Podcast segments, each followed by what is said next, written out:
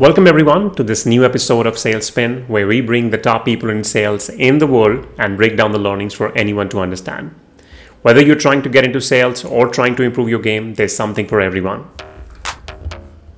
Uh, today's guest has spent 20 years in sales, hitting quota after quota, and recently developed love for coaching. She's met Oprah in person and had a chat which she will cherish forever. Once you will talk to her, you'll feel like you know her forever. Today, she trains SDRs and AEs of companies of all sizes. She leads by example, can relate to people from different walks of life, and has a very warm personality. Please join me in welcoming Michelle Hecht.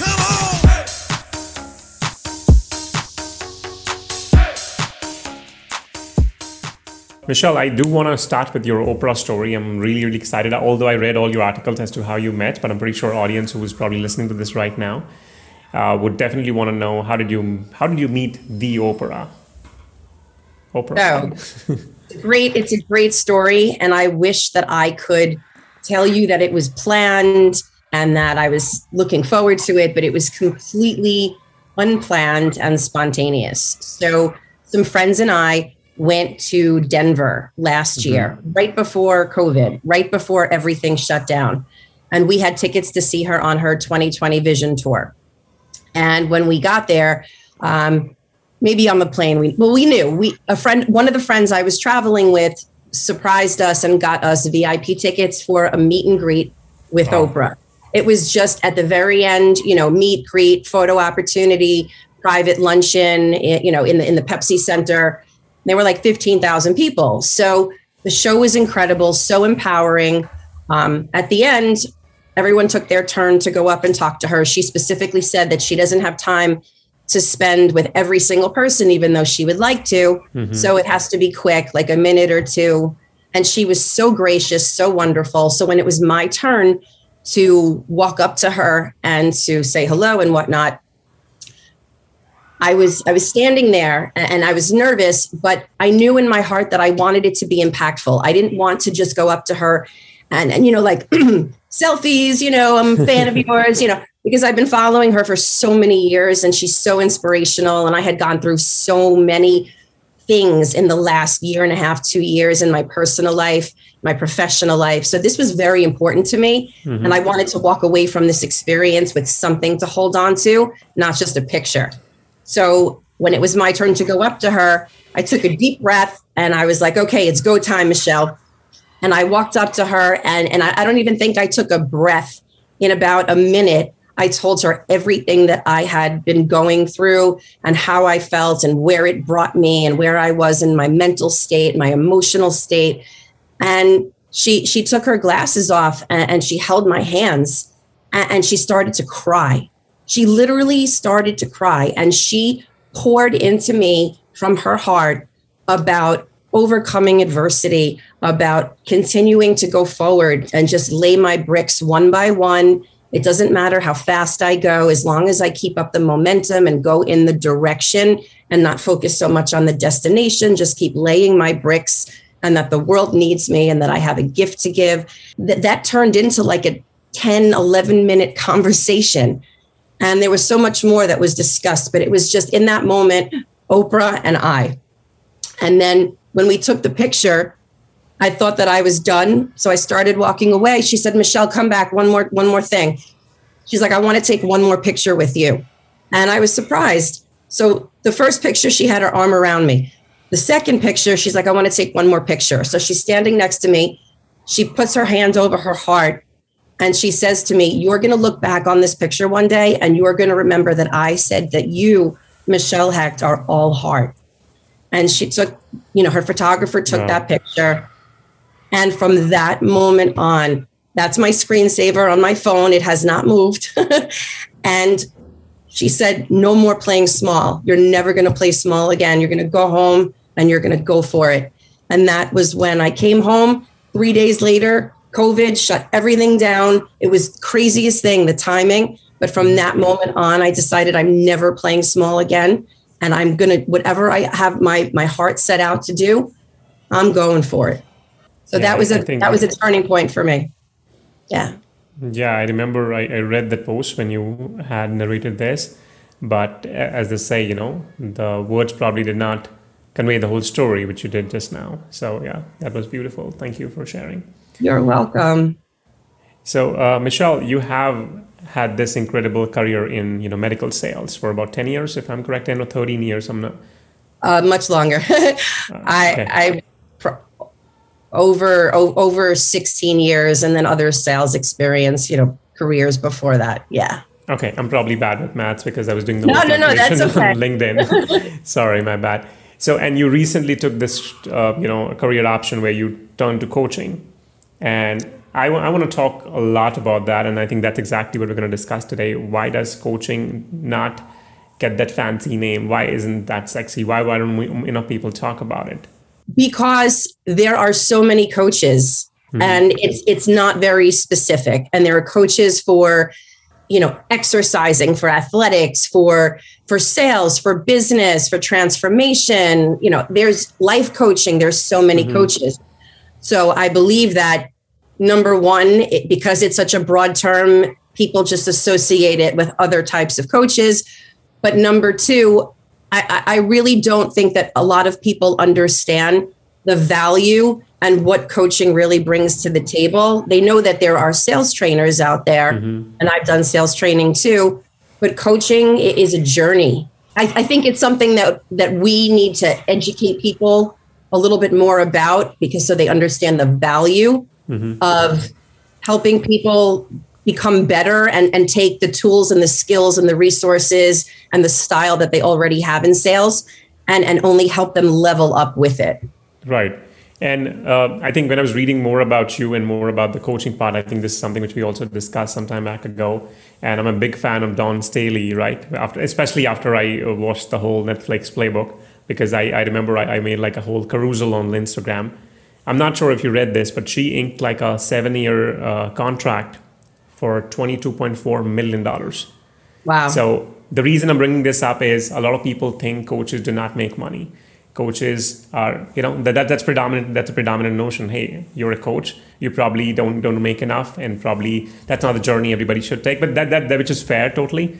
Uh, but yeah, I think um, I wanted to put out that point. You know that coach coaches do make a lot of money. I mean, we're talking about Tony Robbins, let's say. Yeah, yeah, absolutely. Coaches make a lot of money, and I don't know if there's a specific scale that people can use to measure, you know, as a barometer, like who's super effective, who is not. In, in my experience, and I have met with so many coaches, I know many coaches the coaches that bring real raw experience real world mm-hmm. experience to the table and and not only help their clients based on book knowledge or, or or courses they've taken but people that have really been in the trenches and they've done everything that they coach mm-hmm. that they mm-hmm. help other people do those are some of the most effective coaches that are making a lot of money because they're successful and they know how to relay information and help people because they've been through the journey themselves. Absolutely. And uh, since we are, since you are a sales coach, Michelle, and this, this is for audience, of course, to know, uh, we are here to talk about today the, sales coaching, right? And um, I, I, was I had a point which is uh, that companies do have have most of the companies do like a fantastic job in upfront training in terms of hey we have got the best training and if you go to any job description today right whether it's in US, whether in India, any country, right? You will see in the job description, you will always uh, see uh, this pointer, you know, we have a four week onboarding program, six week onboarding program. I don't see, I've come across any job description which says we have a, you know, fantastic ongoing, ongoing coaching program. Nobody says that. Absolutely right. Absolutely right. I couldn't agree with you more. So, um, why do you think that is? Like, or do you think somebody has actually tried to solve this problem, or why do you think company is not solving for it? And that's a great question. I wish I could give you a broad blanket answer because the, the one thing I can agree with you um, on, excuse me, most, if not all companies have a, like you said, a fantastic onboarding program. They have sales training. You know, people come in, whether it's a week, two weeks, three, four, whatever it is, they go through mm-hmm. modules, they train them on the product, the service. It's interactive. They have to pass exams, they have to role play, all of that very, very interactive and lots of information in a small given, you know, amount of time. Mm-hmm. However, coaching is ongoing. Training, training, it occurs when it's over, it's over. and we have to soak in as much information as possible in a short period of time. And when we're entrenched in it in the beginning with onboarding, we know it, we have it, we get it. You know, we, we can model it, we can mm-hmm. role play it, it, it we get it. However, after training is done, whether it's in-house people that are employed by the company that are mm-hmm. trainers or they're third party you know trainers that come in that the company you know hires to bring in on a consulting basis and they come in they do their thing and they leave there's hardly ever any coaching like follow up mm-hmm. so you could train people on the most amazing sales techniques and skills and how to role play and how to negotiate and how to close and taking them through the sales cycle and the funnel mm-hmm. and the crm if there is not a coaching program in place to really help that information stick and to model it for sales professionals mm-hmm. within 30 days. And statistics prove this within 30 days, more than half of that information they were trained on falls by the wayside. And no, some, companies, some companies do have coaching, but it's not promoted as much, like you said, as the sales training. It, it could be a manager maybe once a month or that works with the sales professional, or it can be other sales professionals on the team that ride mm-hmm. along or that sit next to that representative. Mm-hmm. But it's not something like you said that that's glorified and promoted as much as as the training and the onboarding initially. Absolutely right. So I think I, I, got like two points from what you just said. One, I totally agree with you. Maybe most of the companies already have a coaching program that not, that's not just glorified because maybe that's not what they think is important for anyone who's probably applying for the job because for everybody it's like hey how would i get trained? How would i reach there? And they don't a lot of people do not worry about you know the coaching part which which usually comes after. I do 500% agree with what you just said that you know most of the training is forgotten right?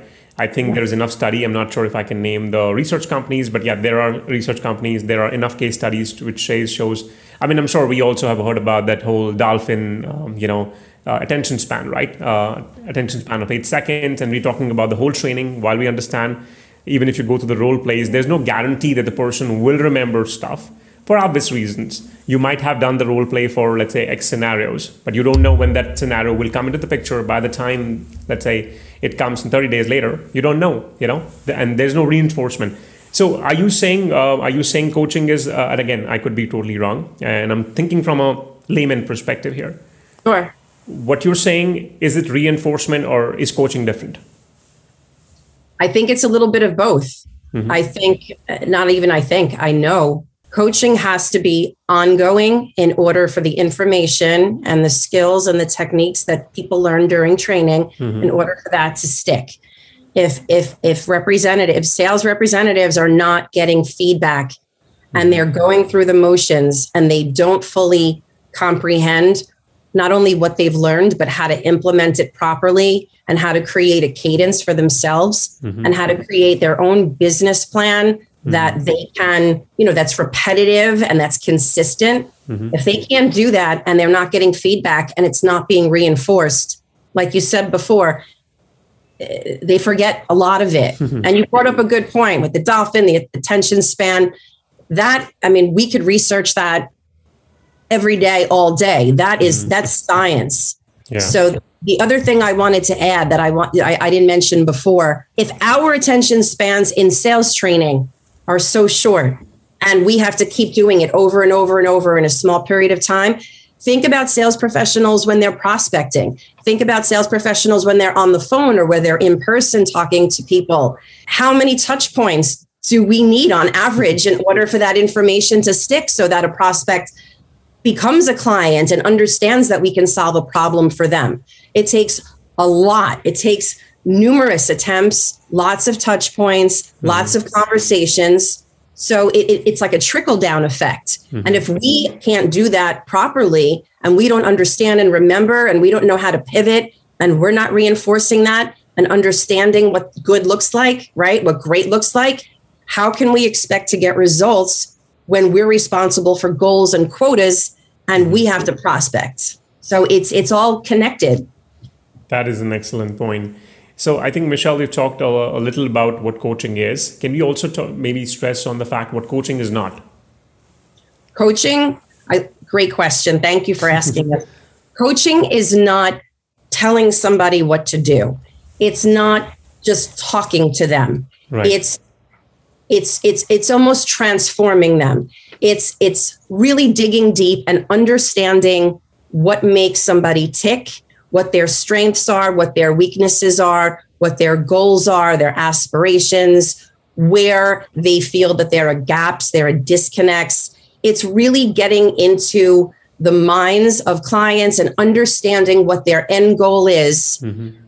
and not walking in front of them, but walking besides them, walking beside them and helping them through every step of the process and really helping them think for themselves. Coaching clients are answering their own questions. Mm-hmm. A coach is just helping them cultivate those answers and learn and grow and hold their hand basically and you know consistency reinforcement but it's bringing out the best in people and it's helping them understand that there are different ways to pivot there are different ways to do things and and it's it's it's a little bit of training but it's not led by myself as a coach it's led they're the ones in charge they're the ones in the spotlight we're like in the background helping them cultivate it and practice it and reinforce it Excellent. We all have seen these old sports person have coaches. Even coaches have coaches, right? sure Uh, but you know, when, when you talk to any, let's say, sales leader today, all right, and if you talk to them about the coaching, most of them would acknowledge, hey, you know what, everything is fine. Uh, I, I don't think so. We have the need. I'm sure, pretty sure you get that more more than I do, right? When when you reach out to these prospects, I'm sure you would have your own funnel and prospect like, you know what, we, we don't have a problem. I think everything is fine. I mean, most of the time, from what I see, they are equating coaching with the numbers because they think, hey, if everybody's meeting numbers, I don't see the need. And everybody's, and a lot of people are actually exceeding the quota. So that is the time when you go to somebody and ask them, hey, do you need help with coaching? Most of the time, your response would be no. Right? Why, absolutely why do you think, uh, you know, we as sales leaders are afraid to maybe acknowledge? Do you think that's the case? Or I don't know, maybe are we afraid to be vulnerable? Hey, there's a problem with our system and we don't want to address it. Or maybe you think it's a very small people problem which people are not acknowledging and maybe they're looking at the short term. That's a really good point that you made about vulnerability. I wanted to capitalize on that for a moment. I think it's a combination of many things. I think number one, sales leaders, whether we want to believe it or not, sales leaders don't have the time to spend whether they have three people, five people, 10 people or more on their team. They don't have time to spend with everyone on their team for an hour or more every Totally. single and and go back and forth via email or text or slack or whatnot. Hmm. Because sales leaders are also paid and rewarded and incentivized on their team members as well. So if they're spending most of their time coaching their team members and they're not focusing on strategies of getting everybody you know on par so that they meet or exceed their quotas that's taking time and money out of their pocket so I know for a fact that that's one reason. Another reason is I, I think you're right about the vulnerability. Mm-hmm. If a sales manager, let's say, was newly promoted because they've been a top rep in the field or a top rep in their company inside, mm-hmm. there's a certain ego that goes with that. Like, hey, like I'm I'm really good at what I'm I'm doing and I've proven myself and I've been promoted now and now it's my turn to be a leader. Mm-hmm. So many think that what they're doing is fine and they don't understand that coaching if somebody comes in and coaches that it's freeing up their time and the coach is going to align completely with what the sales leader wants for the Right. team for the organization. So a coach is not coming in at least the coaches i know and most coaches i know they're not coming in with their own game plan. And if they come in with their game plan they're tailoring it so that it's very specific to what the organization wants, what the sales leader wants. And they're holding the team members accountable. That's the other big piece of coaching. It's accountability. Hmm. So when you mention athletes and you know even coaches have coaches, if we're not being held accountable and we're not being pushed outside of our comfort zones, how can we get better? Right? Think about the Super Bowl. I mean, how, marathons, these athletes train for mm-hmm. how long before the big event? It sometimes they need to well not sometimes they need to be pushed outside of their comfort zones and and you know really push the envelope and get better and better and practice because if they don't it, it's human nature to just be like well you know this is good for now and this is working for me. So, but I don't think that they see the the ROI. I don't think that sales leaders see the ROI with coaching. They think that it's just another expense mm-hmm. and they don't have the budget like you said and they'd rather spend the money elsewhere on other resources. I don't really think that many sales leaders grasp the concept of how effective it can be because it's ongoing, it's not one and done. I totally agree. And in fact, I'll probably support that statement with a simple fact. When I got promoted or when I first became the manager, I mean, I've had like uh, some sort of formal training on coaching like from years ago. But if you ask me, and if you ask any, any of the sales leader, hey, uh, you were probably trained on prospecting. You've done that for years. So that means we, you know that you're perfect. You can design strategies. But now when it comes to coaching, that's something you have not done before. You have not been formally right. trained. How do you expect that you will be successful at this craft when you have not done, not formally trained? And so, how, how do you, in fact, uh, let me ask you this since you talk to a lot of sales leaders, right? How do you see this as a challenge, or I mean, have, does it ever come up that you know? It comes up often. It does, and you bring up a very, very good point. If the natural progression of sales professionals is to work hard, you know, really meet, exceed their quotas, do a great job, get promoted.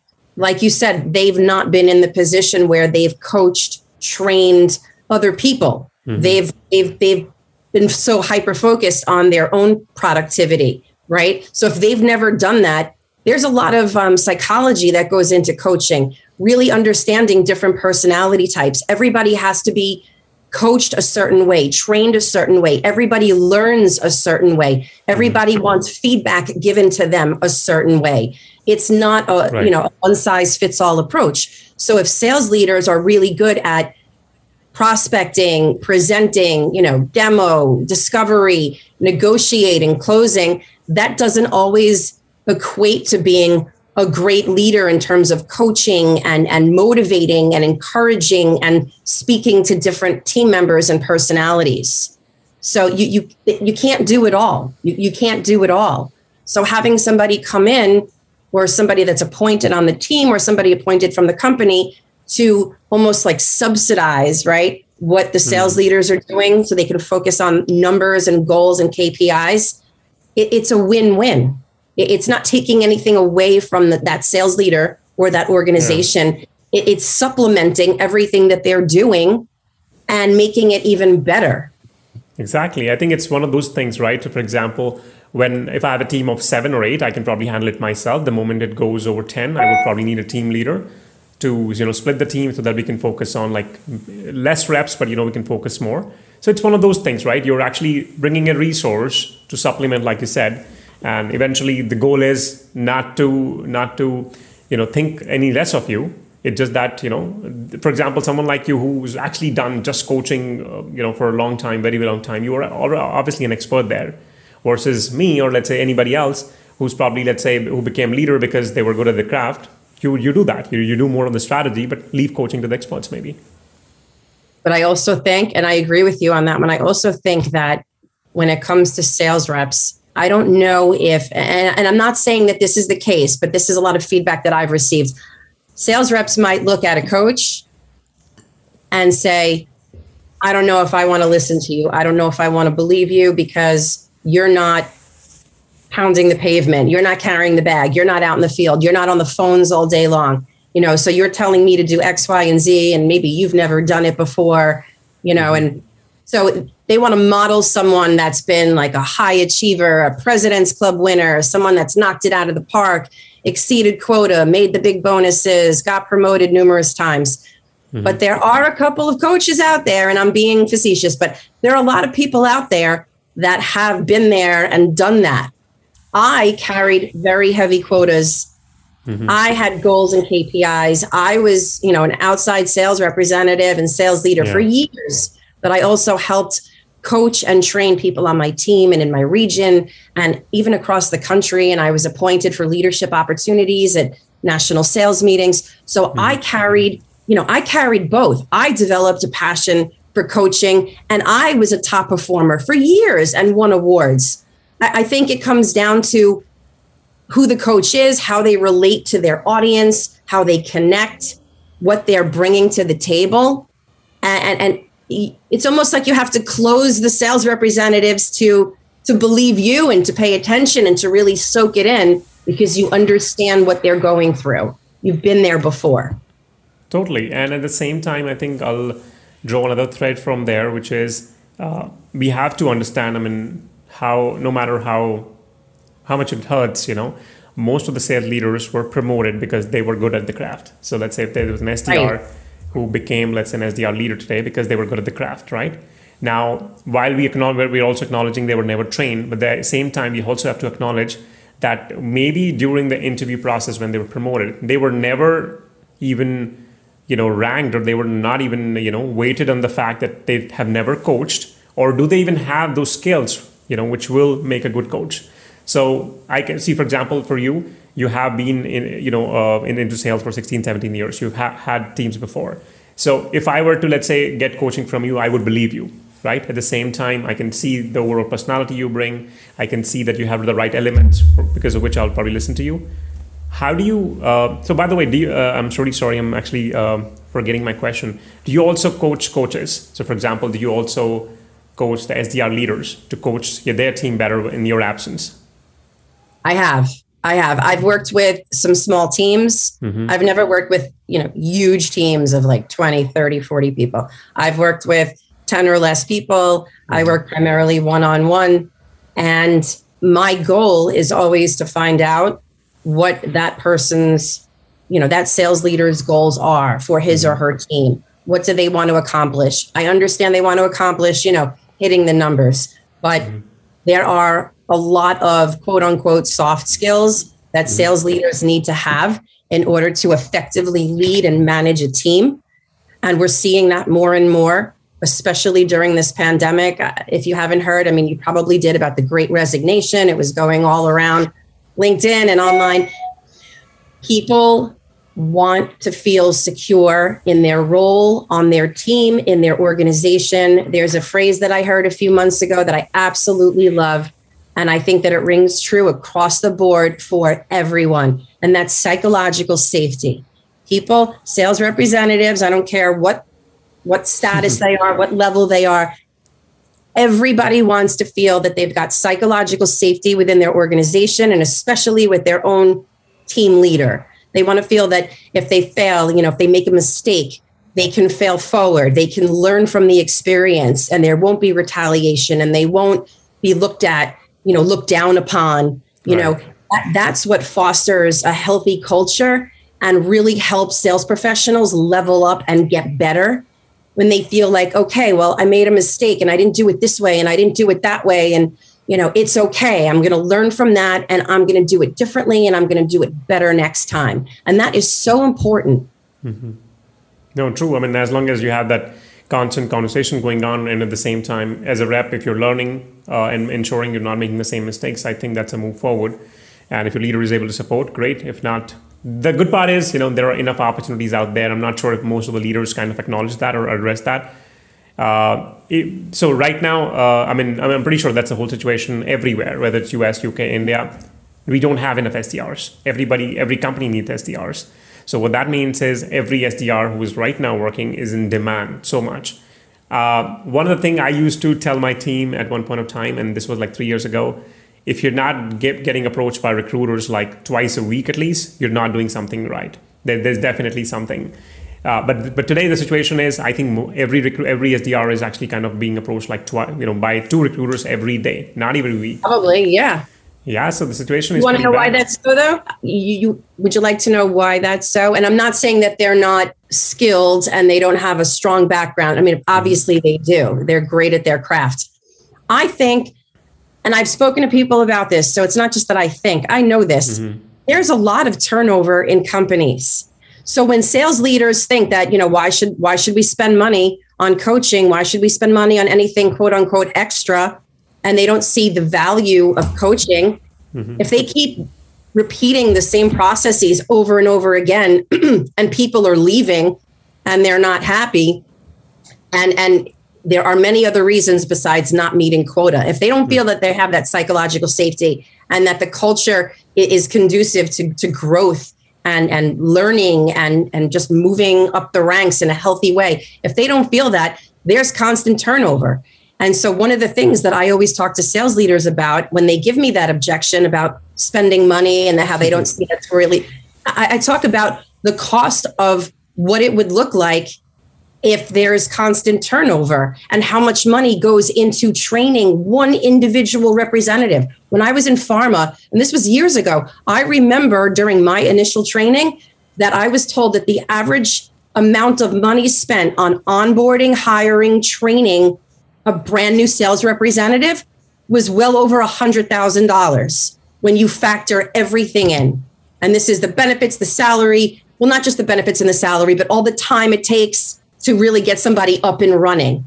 And to do that and then have somebody fall off the wagon, so to speak, after one mm-hmm. month, two months, three months, that that cycle, that's very costly versus having somebody come in and align with sales leaders mm. and, and basically pick up the slack while they focus on what they need to focus on. And it's mentally exhausting, right? It so go exhausting. Through the, go through the same cycle every few months just because you can't make few things right.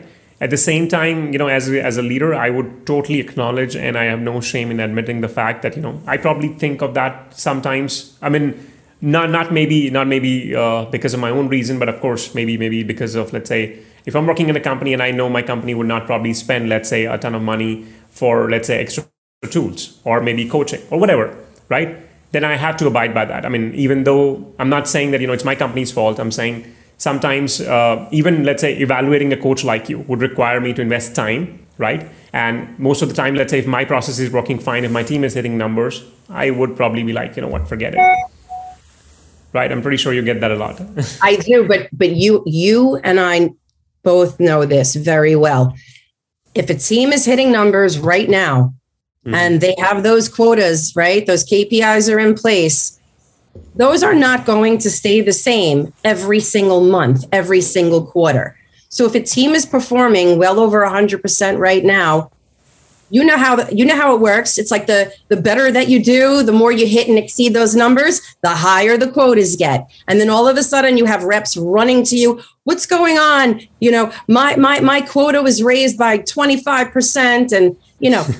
so just because something is is perfect right now and it looks wonderful it doesn't necessarily mean that it's going to be that way next month next quarter. Because think about it you know eh, launching products launching services there's stakeholder stakeholders shareholders involved. They keep bumping it up bumping it up. I mean i've been through it where there were months and quarters i was like 115 120% and then they were like mm-hmm. well because you've been doing that, you know, for the last three quarters, you're capable of, of doing more, right? And then all of a sudden, my quota went up like 30%. You can handle it. Look at your territory. Look at the volume. Look at the market share you're doing. You can do more. Let's squeeze more out of you. So that's the definition of insanity when you keep repeating the same process over and over again and expecting a different outcome. It's not forever and it's not going to stay that way forever. It's not. I'll tell you an instance, okay, in the same lines. So there was a time when I asked for the raise, and they said, you know, uh, and I, I think I asked for promotion or I don't know, a raise or something. They said, we can give you a raise only if you agree to take a higher quota. Wow. All right. So, what same person. I, I don't think so. I, I did that. It's like dangling a carrot. Like, yeah, know, I mean, we, we want to get more out of you. We'll pay you, but we want more. I know what I'm capable of. I, I, I know I can probably get greedy and take that money, but in, in the end, I'm going to fail, and then that's I'm going to look bad on both of us. Who's right? making more money there, though? You with the raise, or the amount of, of money that you're bringing to the organization by, you know, killing yourself to try to hit that insane quota, right? Exactly. Of course, of course, the company, yeah. yeah. So it's really it's no skin it's no skin off their teeth. It, it really isn't.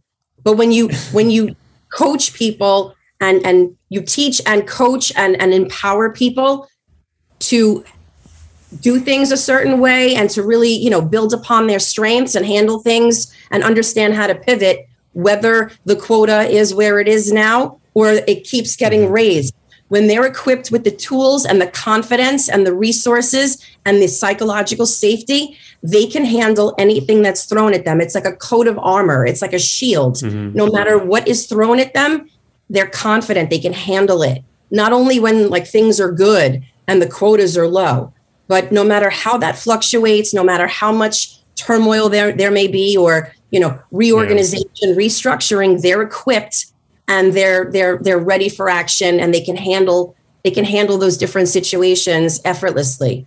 No, no, I totally know what you're saying. I think I have so much to add, but in the interest of time, we're going to probably park that conversation for a later time. So, Michelle, you planned this fireside chat with uh, Heather uh, Monahan on her book, uh, Overcome Your Villains. I think I really dig the title. Do you want to talk a little bit more about that so that audience can uh, tune in on December 7th? Is that right? Absolutely. Absolutely. So, I have met a ton of people throughout my career and especially over the last few years, really ramping up on LinkedIn and, and networking. And mm-hmm. from all the people that I've met and people I've worked for, Heather mm-hmm. Monahan is like the one single person that I identify with more than anybody. Her story, how she overcame adversity, the things that she's accomplished, a lot of those things I aspire to be and I aspire to do. And so she's she's she's a role model for me. And I, I really I love her story. And she just came out with a brand new book, Overcome Your Villains. And it's an unbelievable book because it talks about resilience and confidence and how to quote unquote fire your villain, fire your villains, people that are not supporting your growth, people that are not supporting your journey, people that are actually looking to negate it and pull you down. It's about developing your own self confidence, knowing your worth, knowing what you're capable of, and, and just putting yourself out there and going for it and being un- unapologetic about it because it's your life. And so, because of my you know excitement around this book launch mm-hmm. which was yesterday and my admiration for her i decided to have this event on december 7th at 7.30 p.m eastern standard time. And it's interactive. It's not just a webinar. She's not just speaking. It's completely interactive. It's a zoom. Mm-hmm. so everybody is going to be able to see her hear her ask questions. It's interactive. It's a it's a fireside a fireside chat it's very laid back, relaxed, but I'm so excited about it because uh, there's going to be so many golden nuggets from that. I was really looking forward to attend it, but then I realized it's like an evening chat and it'll be like 6, 5, 6 a.m. for me. Yeah. So I'm pretty sure I'll have to miss it, but I'm definitely going to look forward to see if there's a recording or something I can, uh, you know, grab. Uh, Michelle, we're going to quickly do a rapid fire if that's okay. Of course. All right, awesome. All right. Can you build a solid sales team with no marketing whatsoever? Yes. What career would you pick if you were to start again in 2006? So, uh, I would start as a coach, probably not a sales representative. Got it. Your biggest pet peeve in sales? When people only you know give features and benefits and don't ask questions and don't really take the time to get to understand their their clients so that they can you know mold and and pivot and give them information based upon their problem and their pain point. That's that's a very interesting one. All right, I know although I know, already know the answer to, but still, you can choose one person to bring with you to Mars. Who would you pick and why? Oprah or Tony Robbins? Oprah. One hundred percent. Oprah. I don't need to know why. I'm pretty sure you already answered that. All right, uh, your one, only one favorite salesperson. I'd have to say my dad. That's my dad m- modeled that for me, and he's been in sales.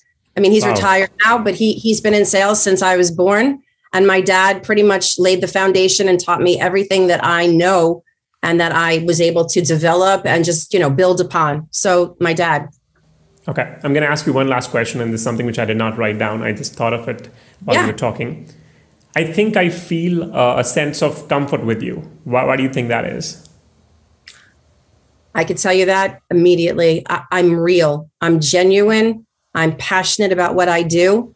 Every single person that I've ever spoken to about mm-hmm. what I do, they feel it, whether they feel it through a screen on a Zoom or they feel it live in person or they feel it on the phone. People know not only I know what I'm talking about, but they can feel and sense that I'm passionate about it and that I want them to succeed and that I care. How, how can people be real? I mean, I, I know it's so when you say, you know, you're real, I totally get that. And that's the whole reason I can totally say I'm very comfortable with you. Uh, if you yeah. ask me, I could probably tell you my whole life story. I mean, that's how comfortable I am with you.